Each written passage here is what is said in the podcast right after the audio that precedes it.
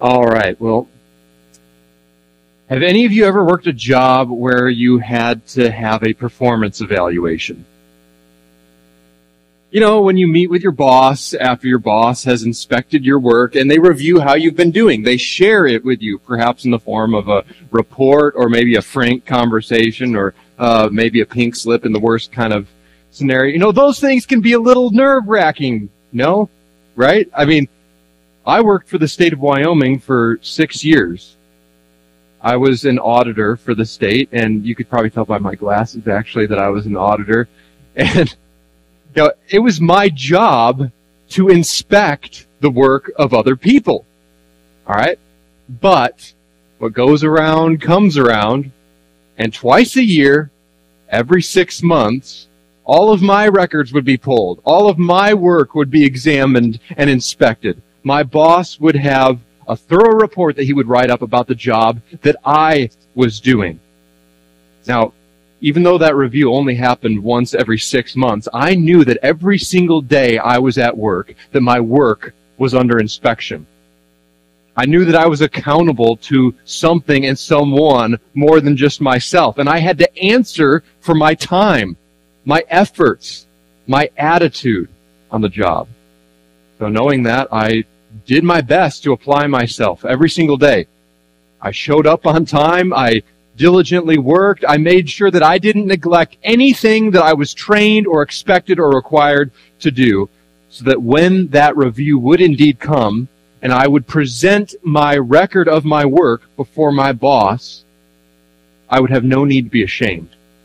I hoped to hear, well done. Now we're in 2 Timothy chapter 2. We're going to be covering verses 14 through 19, so turn there with me if you will. And in this passage here, we see that we are to present ourselves to God as workers for Him who are under inspection. We see things in this passage, useless things, disgraceful things, things to avoid, things that are a cancer to the church things that fail inspection. But also we see things to pursue, things which are fitting of an approved worker, a worker that if faithful will have no need to be ashamed and will one day hear, well done, good and faithful servant. So we start out right in verse 14. It says, remind them of these things. Now, what are these things? Well, these things are the things that we just covered last week. You know, some of you who have been with the Lord for a while, you may check out during the middle of a sermon and say, oh, yeah, I, I already know all this stuff. Some of you may hear the topic of what we're going to be covering for the adult Sunday school and say, okay, fundamentals of the faith, basics of doctrine. My doctrine's solid. I've been a Christian for X amount of years and I know my Bible. But so much of preaching is not just giving you new information. It's reminding you of what you already know. So Timothy here is commanded to remind the church in Ephesus of these things, which happen to be in the last passage we just covered. They're the essentials of gospel truth. Remember Jesus Christ. That, In fact, that was the first phrase of our last passage that we covered. Remember Jesus Christ, risen from the dead, the offspring of David. And then those things that we recited, that hymn that's in the last section, verses 11 through 13. If we have died with him, we will also live with him. If we endure, we will also reign with him. If we deny him, he will also deny us. And if we are faithless, he remains faithful.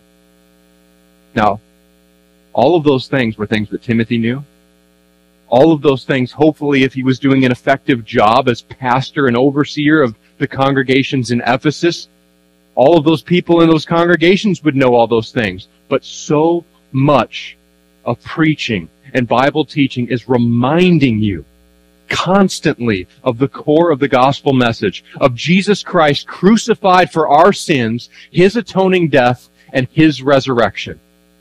Constantly. So throughout the highs and lows of life, the business as usual of life, our focus is always recalibrated back to that which really matters. And at all times, Christ is at the center, the forefront of our lives. Then we read here, continuing on in verse 14, and charge them before God not to quarrel about words, which does no good, but only ruins the hearers. Charge them before God not to quarrel about words. What does that mean? Well, basically, Timothy is to command the church there to stop bickering over nonsense. Like, knock it off. You know, as a worker for Christ, remembering what truly matters means that we remember what hills are really worth dying on. Right? What hills are really worth dying on? Just like in any job or any task, you can get so bogged down in trivial details that you forget the whole point of why you're doing what you're doing in the first place. After this rain, I'm going to have to mow my lawn, I'm sure.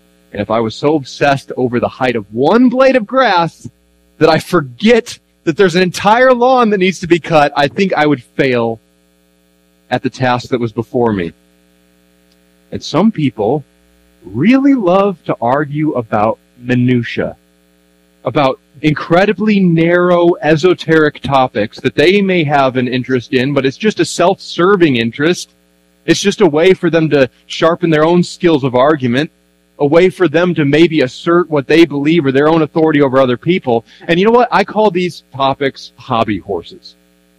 You know, like a rocking toy horse. Did any of you have those when you were a kid, or do any of you kids have those? You know, it looks like a horse, and you rock back and forth. You spend a lot of energy doing it, and you might have fun doing it, but where does it go? It goes nowhere. And that's what these kind of discussions and disagreements are. Now, in the church, we're told that we're constantly to be edifying one another. Iron sharpens iron. But anytime you plant your flag in the sand over an area of opinion, ask yourself, in light of eternity, does this truly matter? In light of eternity, does this matter? Because we see the fruitlessness over arguing over opinions. It says right here, it ruins the hearers. Romans 10:17 says that faith comes by hearing and hearing through the word of Christ. Now, if what people in the church are hearing, if what people outside of the church are hearing from believers are not the words of Christ, but it's sophistry, bickering, and man's opinion, then that's not edifying to the hearers. It's ruinous. Especially when we as a church engage in this nonsense and quarreling about words with one another. Now, don't hear me wrong. This passage is not outlawing any disagreements or discussions in the church. No, in fact, many times those are edifying and healthy. Nor is this passage demanding absolute conformity on every single thing. Of course not. This is about keeping our focus as a worker approved. This is about focusing on what truly matters in light of eternity. And in so doing, we must avoid pointless quarrels that can only yield bitterness and division. So on matters where the scripture is clear, speak boldly. On things of Christ, stand firm. Just like we saying, that's the solid rock. That's the firm foundation. But everything else, that's shaky ground. That's sinking sand. So ask yourself, am I choosing the right hills to die on? Because there's an unlimited amount of hills out there that you can die on in this world. Pointless things, trivial things, things of some importance. Am I choosing the right hills to die on? And am I being bold about what truly matters? But then we continue on in verse 15, and this is really the core of where I came up with this title and in the intro, it says in verse 15, do your best to present yourself to God as one approved, a worker who has no need to be ashamed, rightly handling the word of truth. Do your best. Now, do your best kind of sounds like something you'd tell your kid when he's running to take the field in a t-ball game, right? Like, hey, do your best, kiddo. Remember, it's just a game. Have fun. You know, it's kind of a passive encouragement is how we might read that. But in reality, this is an imperative. It's a command. It reads much closer to work with everything you've got. Leave it all out there. Focus and do whatever it takes to accomplish a particular objective. Now notice here, Timothy, as a pastor, is not being commanded to, hey, you know, do your best so you can present yourself to your congregation as one that they would approve of. Or do your best to present yourself to the world as one that they would approve of. Of course not. Even though that seems to be the motivation of so many out there. Know, remember who this is for. We are to be above reproach before everyone else, but our faithfulness is to God alone. So understand here this paradox, that, that uh, this apparent paradox. Salvation is 100% because of God. You did nothing to earn it. It is 100% because of God. Your sanctification is 100% God. Again. And your perseverance, you clinging and holding fast and enduring in Him, in Christ till the end, is 100% because of God. Not because of you. But here we're seeing a command. There's still a charge for us to apply ourselves and to do our best with everything that God has called us and set us apart to be. Now the imagery here as we read this is, is very clear. It's that Timothy and all of us are under inspection before God. Even this word for present yourself to God is in just like I said before my boss in the job I worked. It's to go before either a royal or a superior, a commanding officer, and to present yourself to them as one for inspection. Inspection of who you are, your work. We know that God has set us apart. He's purposed us to do His will, and He orders our steps, and He knows all things. He's watching us. He knows what we're doing. He knows how we're doing it. He knows what we're saying. But even far more than that, He knows our thoughts our attitudes, our motivations, our heart. Jeremiah 17:10 says, "I, the Lord, search the heart and test the mind to give every man according to his ways, according to the fruit of his deeds." So in our work for the Lord, we are to live constantly with that mindset that we are presenting ourselves before the creator of the universe at all times for inspection to be one approved. He is the one we're ultimately accountable to. Now, when I say this, this command is not in here to make Timothy paranoid. It's not in here to make you or I or anyone paranoid. And it's certainly not to discourage you or cause you to live in perpetual fear, okay? It's not to say, make you say, oh, hey, God is always watching. I better not mess up. And, uh, you know, I'm going to tiptoe and walk on eggshells. No. There is no greater joy than living a life for Christ. There's no greater joy than doing His work. And there's no greater resting place of peace and fulfillment than being in Christ. But this is here to remind us who indeed it's all for. So that with everything we have, we strive to serve our Savior as one who He would approve to represent Him. A worker who did not neglect anything that we were set apart and enabled to be, and one that will hear, well done, good and faithful servant. A worker who has no need to be ashamed. Now this is cause for all of us to examine ourselves, to look deeply, to allow the Holy Spirit to deeply look within ourselves and convict us and ask, knowing that God sees everything, knowing that God knows our hearts even better than we know ourselves, knowing that God even discerns our thoughts when I present myself before God, my efforts, my thoughts, my attitude, my heart, am I one approved? Do I have no need to be ashamed? Does God approve of the commitment I give to Him? Look, I believe every last person here should internalize this and realize, come to the realization that we all still have a lot of growing left to do. But so much of that, so much of growing, so much of being a worker approved by God who has no need to be ashamed is rightly handling the word of truth, as it says right here. Rightly handling the word of truth. Now, this word for rightly handling, or in some of your translations, it might be rightly dividing. It means to cut straight, to make a straight cut. So think of a farmer plowing a field.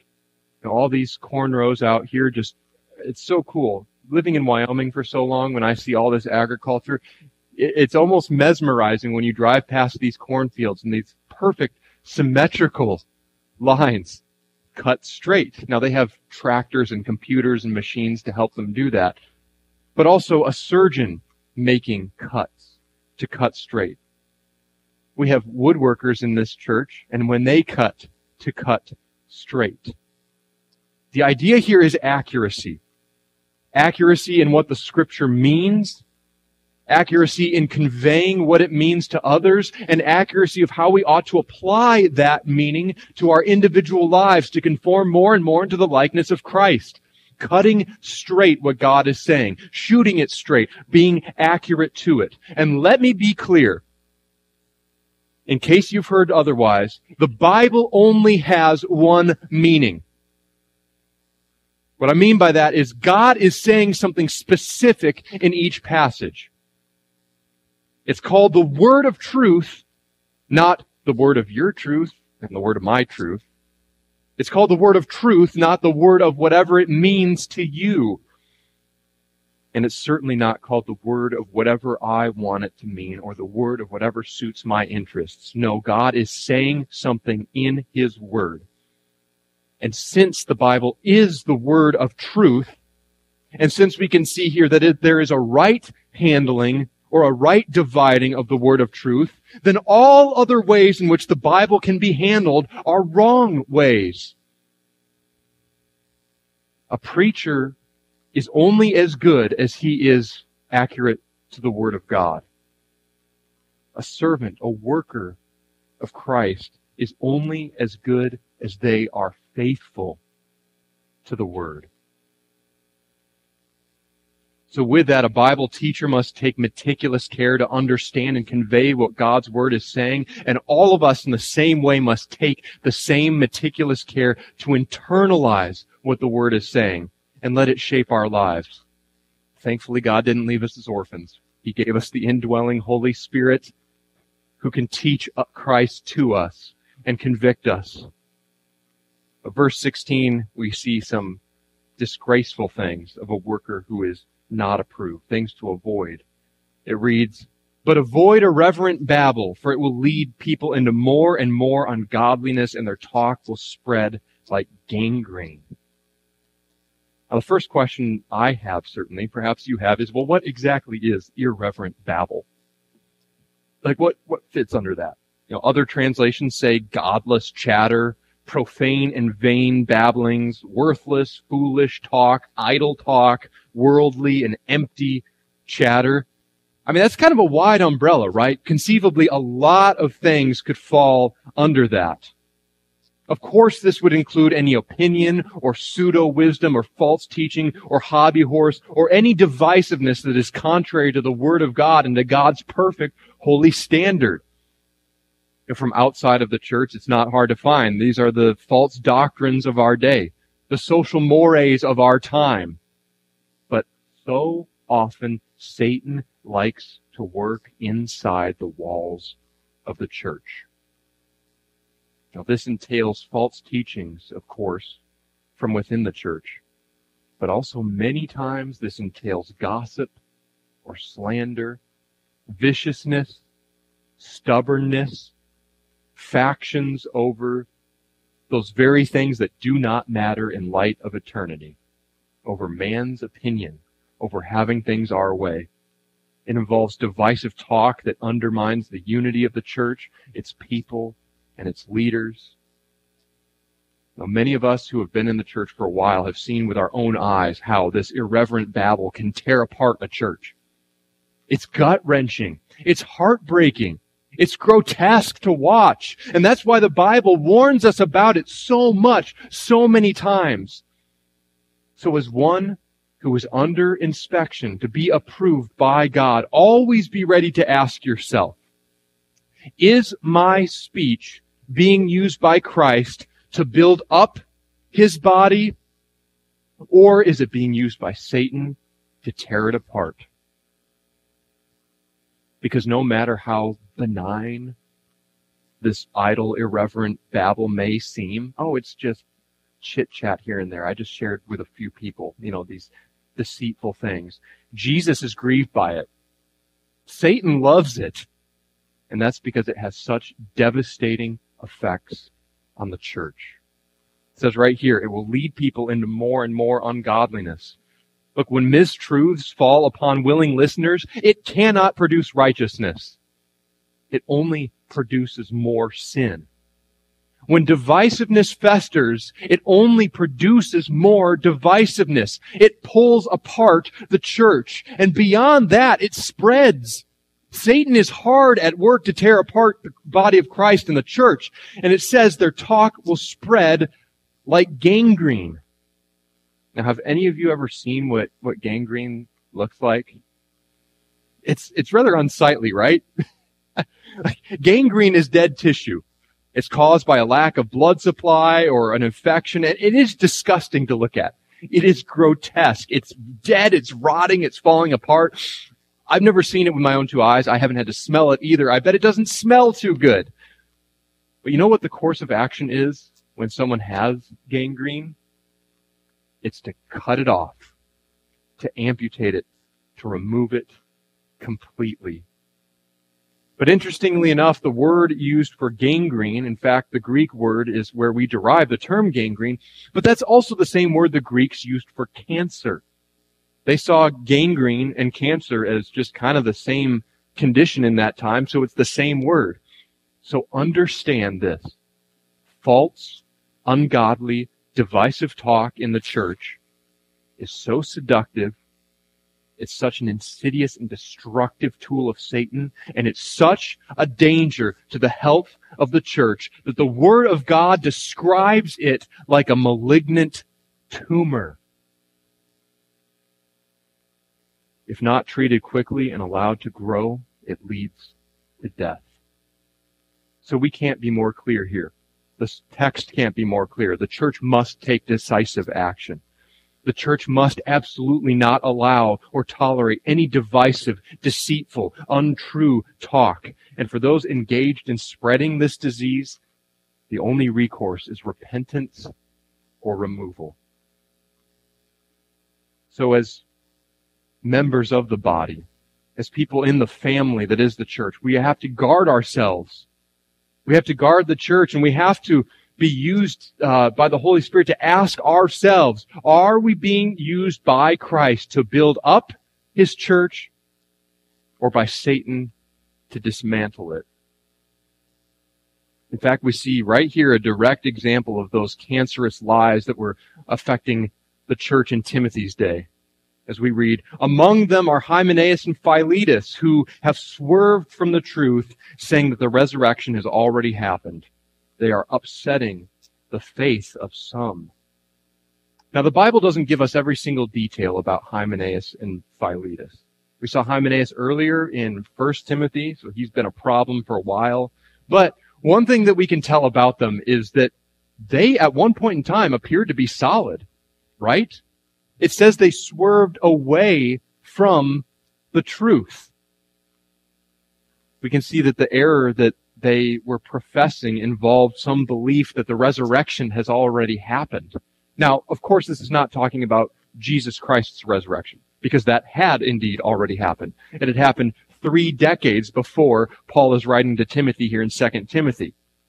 But most likely what is going on here is that these two men were influenced by lies of the world, pagan Greek philosophy of, philosophy of the time, Gnosticism, and this philosophy taught that, hey, everything spirit is good.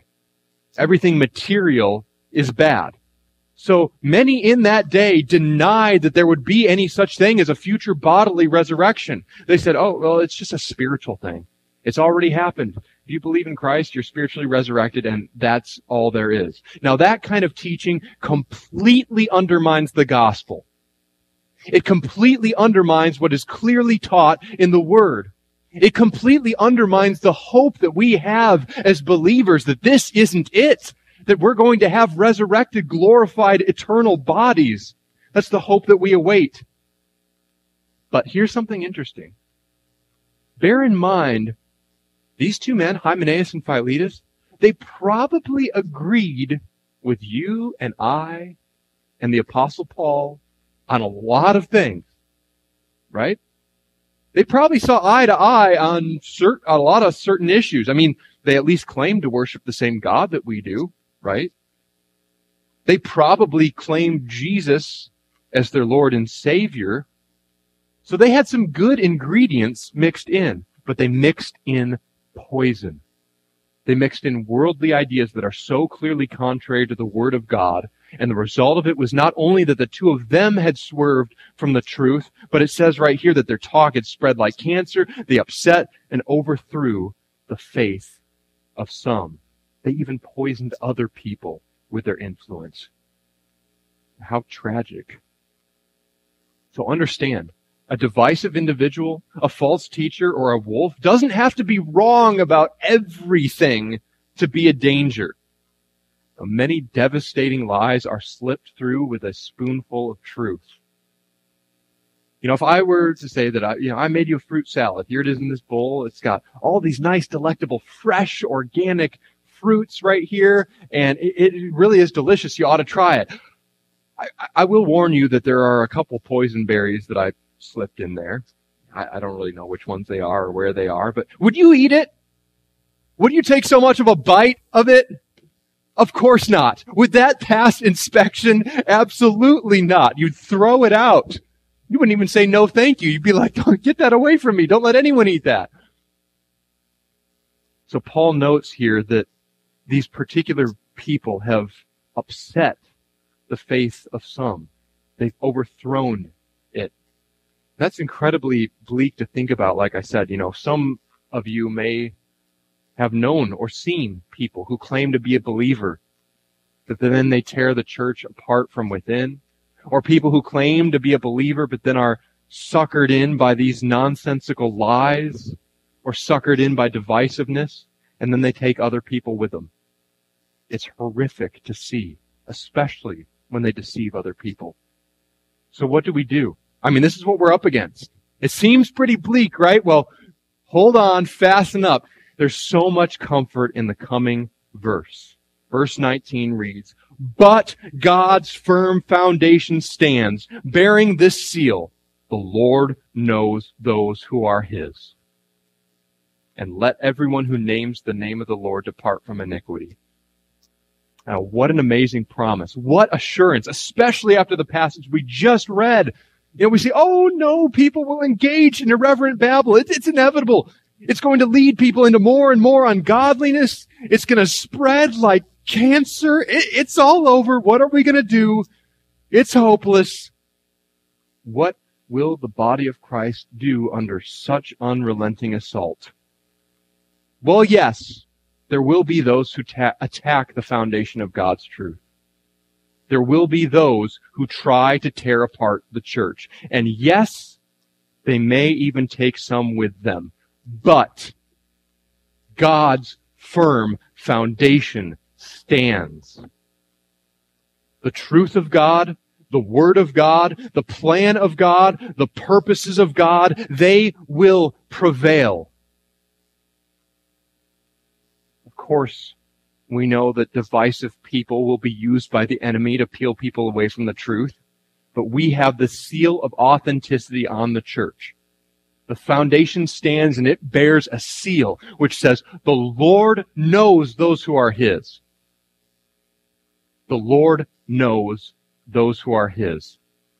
Understand, God is not up in heaven looking down and watching with bated breath and saying, Oh, I hope he makes it. Or, I hope that she, she can get there. God's not doing that at all. The Lord knows those who are His.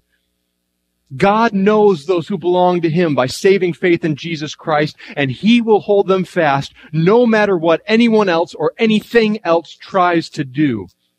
No power of hell nor scheme of man will ever pluck you from His hand.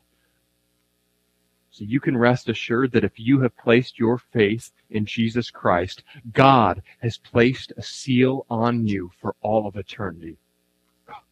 What an amazing promise. What a gift. But then we see that God's firm foundation also bears a second seal of authenticity for the church.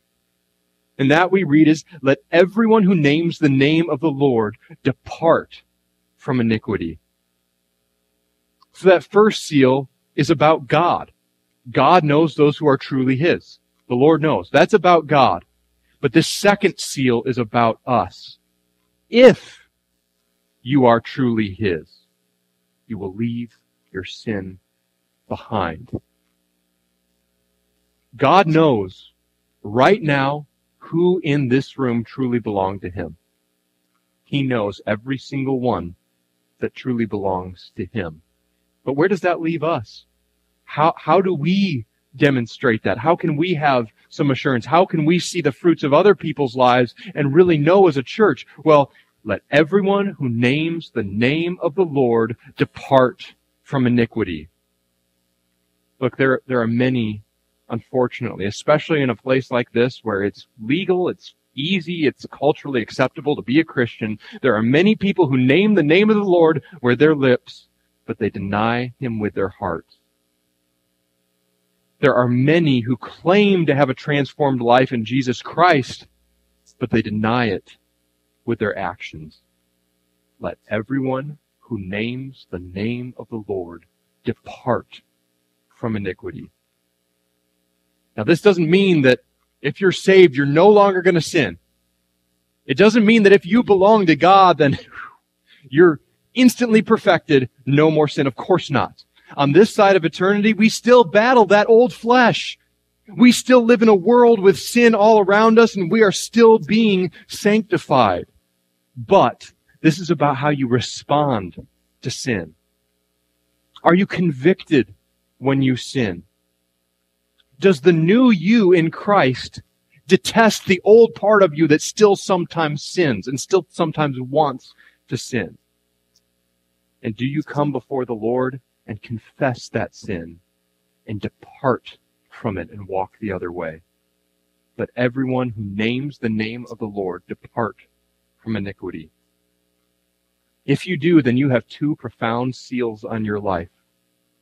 God has called you forth, and knowing that you are truly His, and then God is working in your life daily to transform you into the worker approved by Him a worker in the likeness of Christ, until one day we hear, Well done, good and faithful servant.